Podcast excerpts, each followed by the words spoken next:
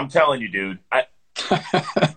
Don't act like I don't know what I'm doing here, because I'm hitting the same button over and over. The iPhone knows all. It knows you're a boomer, so it just messes with you a little bit. Just stop. No big deal, Chris. We're here. That is ridiculous. That is ridiculous. You know what? You know what is the dead giveaway that I'm a boomer?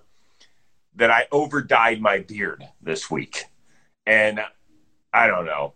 I don't know. I think it looks better. Yeah, you did good. Average.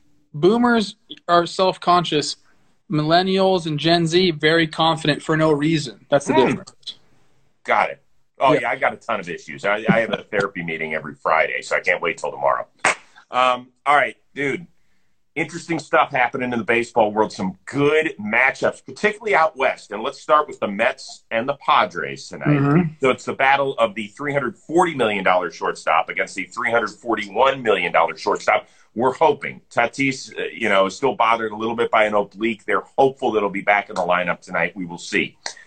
What storyline is more interesting at shortstop? The fact that Tatis continues to ascend, or the fact that Lindor, for the first time playing for the Mets, has really struggled the first 2 months? See, I want to talk about Tatis, but I want to dispel this whole thing like that Lindor is done. Because I think this is really just a blip in the road for him. Mm-hmm. It doesn't – at 26, 27 years old, you don't just fall off a cliff. I think there's a lot of things going on here. New environment, pressure of a big contract. I think we're going to be looking back at the beginning of the season, even by the end of the year, being like, oh, okay, just a slow start for him.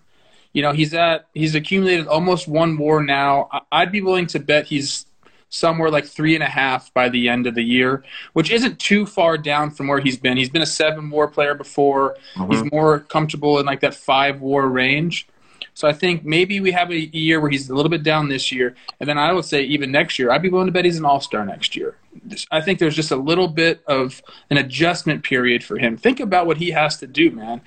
He leaves Cleveland. When you play in the Central Division is very comfortable. It's not a big media market. You can get comfortable there.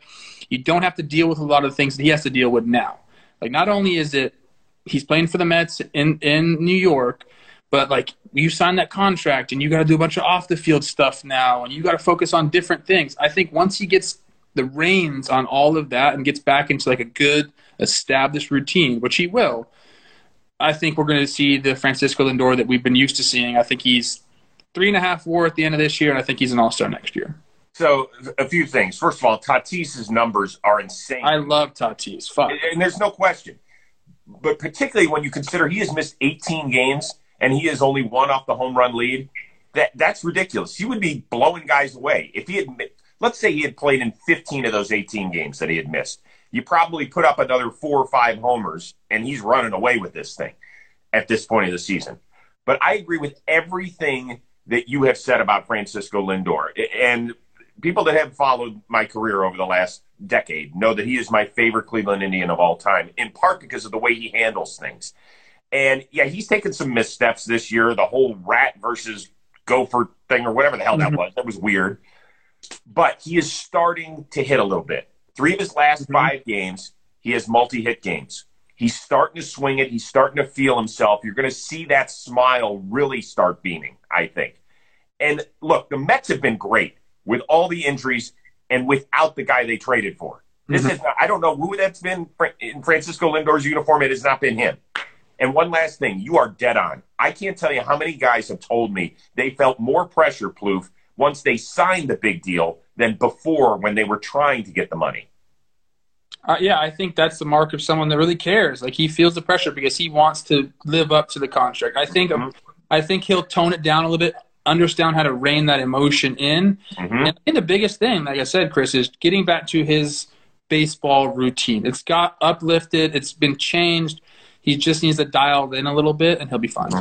Okay, let's move on to the other big series out west. It is the Cubs at the Giants. I like to call this the, hey, let's make Chris Rose shut the hell up bowl, because I've been all over both franchises saying, hey, cute little start, but I think you're both sellers at the deadline. So which team is more likely to make me look like an idiot? Oh, man, I had a joke there. I'm not going to do it on you. I'm not going to do it. Why? Go for it. I will say this. Go, and, come on, dude.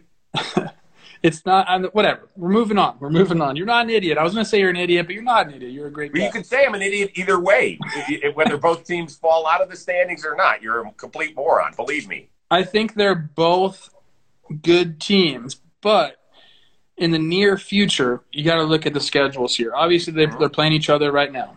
Then you go, the Giants have Texas, Washington, Arizona, Philly, and the Angels. Like those are all winnable series right there. And then if you go to the Cubs, let me get it up here. They have a much tougher schedule. They got the Giants, obviously, then the Padres, then the Cardinals, then the Mets, then Miami, then Cleveland for two before the Dodgers, Milwaukee, Cincinnati. They have a hell of a schedule coming up. This is definitely make or break time for them. This is going to be, if they can get through that portion of the schedule and still be good, they're going to be, you know, flipping the bird to you and to the trade deadline. So I think the Giants will probably be that team that's going to call you an idiot. But I'd really like both of them to be able to say that. That was my pointer finger. I wouldn't flip them. Okay, so one interesting stat for me. Okay. The Giants are tied with the Yankees for the most shutouts in all of baseball. The Cubs are tied with the Brewers as the only teams that haven't thrown a shutout in a year where it's easier to hold teams down than ever before. So we've talked about the Cubs' lack of starting pitching on this show before. I think that's going to be a problem, continue to be a problem.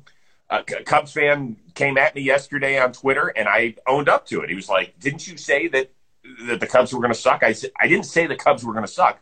I said I didn't think that they could hang with the Cardinals and the Brewers in the Central. And I want to quote one baseball philosopher who said, I don't think we've really proven anything. It's June 2nd.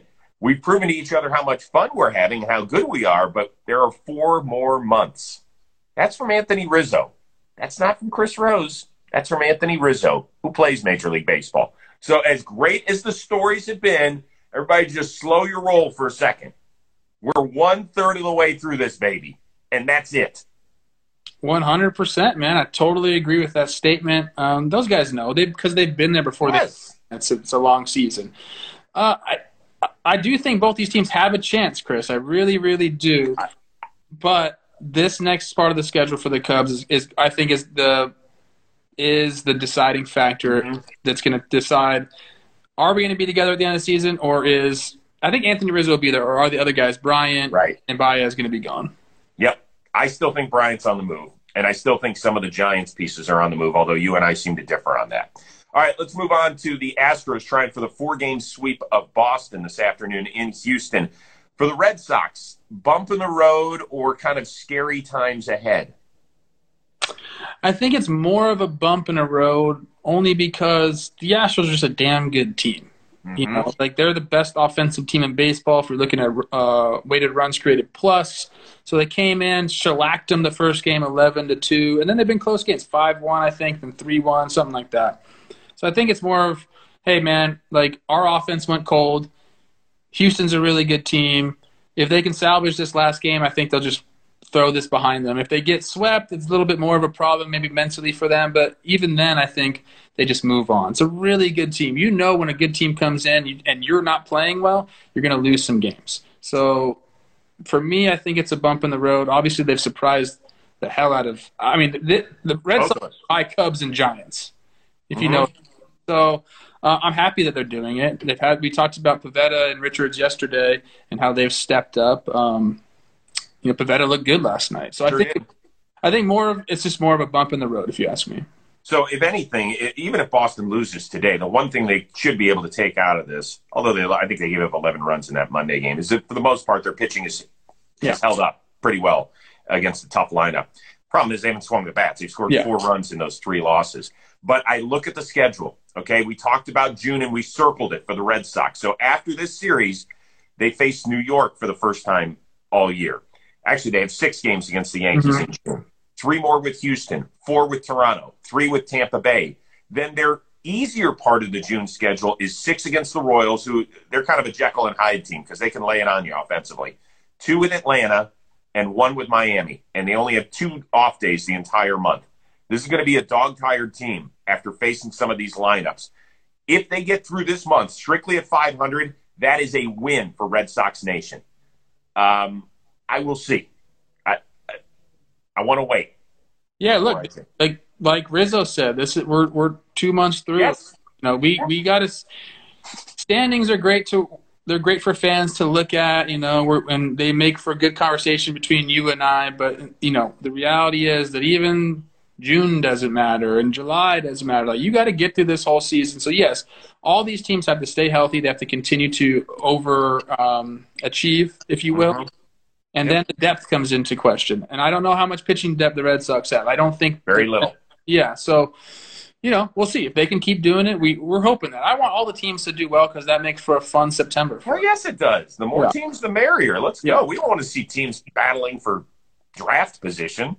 That sucks. And I love my guy Haim Bloom that came over from the Rays. Yeah, so I'm rooting for him, and he's exceeded expectations. Obviously, you trade Mookie Betts, and you get people to completely forget about that because your team is good, like way sooner than they thought. I don't think they've completely forgotten.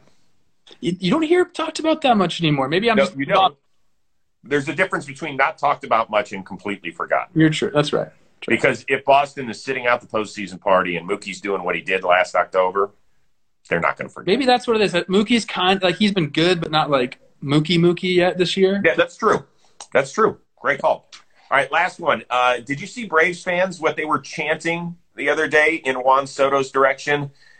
They chanted overrated. At the dish, and he has certainly responded, and so too did the Nationals' Twitter account when they came out with the lineup yesterday. You know, it's Trea Turner hitting first, blah blah blah, and they put hitting third and playing right field or left field overrated. They didn't even put Juan Soto's name, and then he responded with a home run and a huge game.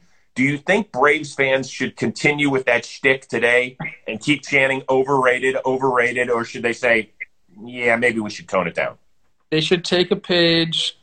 Or don't do what the New York Knicks fans did, messing with Trae Young. Don't do that because he silenced them all. And then, you know, I love Braves Twitter. I'm a big fan of Braves Twitter. They're a smarter fan base than that. So I think this is just a few people that started this chant. Obviously, you could hear. Hey, hold on though, Plouffe. It's more than a handful of people. You could hear the chants of overrated. Yeah, it's mob mentality. Once a few people do it, they all do it. Stop. Juan Soto, you can rate him the highest rating you can give, and he'll never be overrated. The guy's 22 freaking years old, Chris, and he's already he's a top three hitter in baseball. Yeah. Well, you know what? This isn't the first time that these fan bases or Soto in particular has been involved in something. We all remember what Joe Simpson said about him a couple of years ago, which was moronic.